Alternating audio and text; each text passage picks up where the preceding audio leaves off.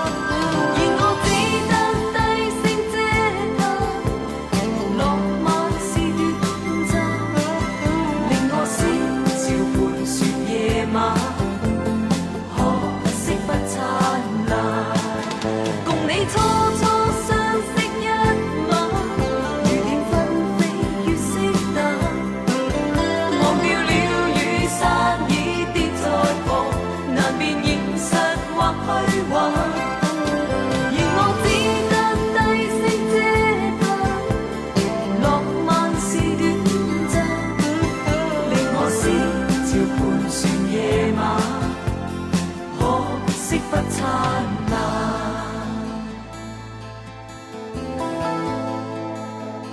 这是来自于于建明唱到的短暂的浪漫。歌词里唱到：“与你初初相识一晚，雨点纷飞，月色淡，忘了雨伞已跌在旁，难辨现实或虚幻，现我只得低声嗟叹，浪漫是短暂。”歌里唱的是两个人初相识就产生了情愫，两人相互做出了很大胆的决定，于是就有了这短暂的浪漫。好像我们都为了爱而勇敢过。因为爱情选择了一个城市，开始新的生活；因为爱情换了一份全新的工作，做了自己一直不敢尝试的职业。在都市的爱情故事里，或多或少都藏着许多为爱而做的勇敢决定。这期的时光谣，我们一起来说曾经做过最勇敢的决定。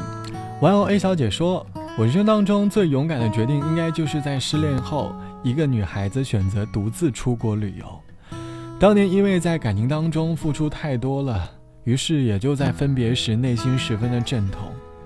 在熟悉的房间里会有很多的影子。我从没一个人出国旅游过，当时自己很勇敢的订了去泰国的机票，一个人在街道上漫步，夜晚在路旁的酒吧上喝着一杯小酒，看着来来往往的路人。我还在沙滩上玩起了滑翔伞，在空中看着一望无际的大海，好像。觉得也就没有那么的忧愁了，毕竟生活还像大海一样很神秘，还有很多的可能。有的时候，勇敢会让我们拥有不一样的人生体验，所以不要把生活过得太胆怯了。毕竟时间不会倒回，好好思考，并且坚定信念，去体验你想过的生活。好了，本期的时光就到这里，我是小直。节目之外，欢迎你来添加到我的个人微信，我的个人微信号是 t t t o r。晚安，我们下期见。月光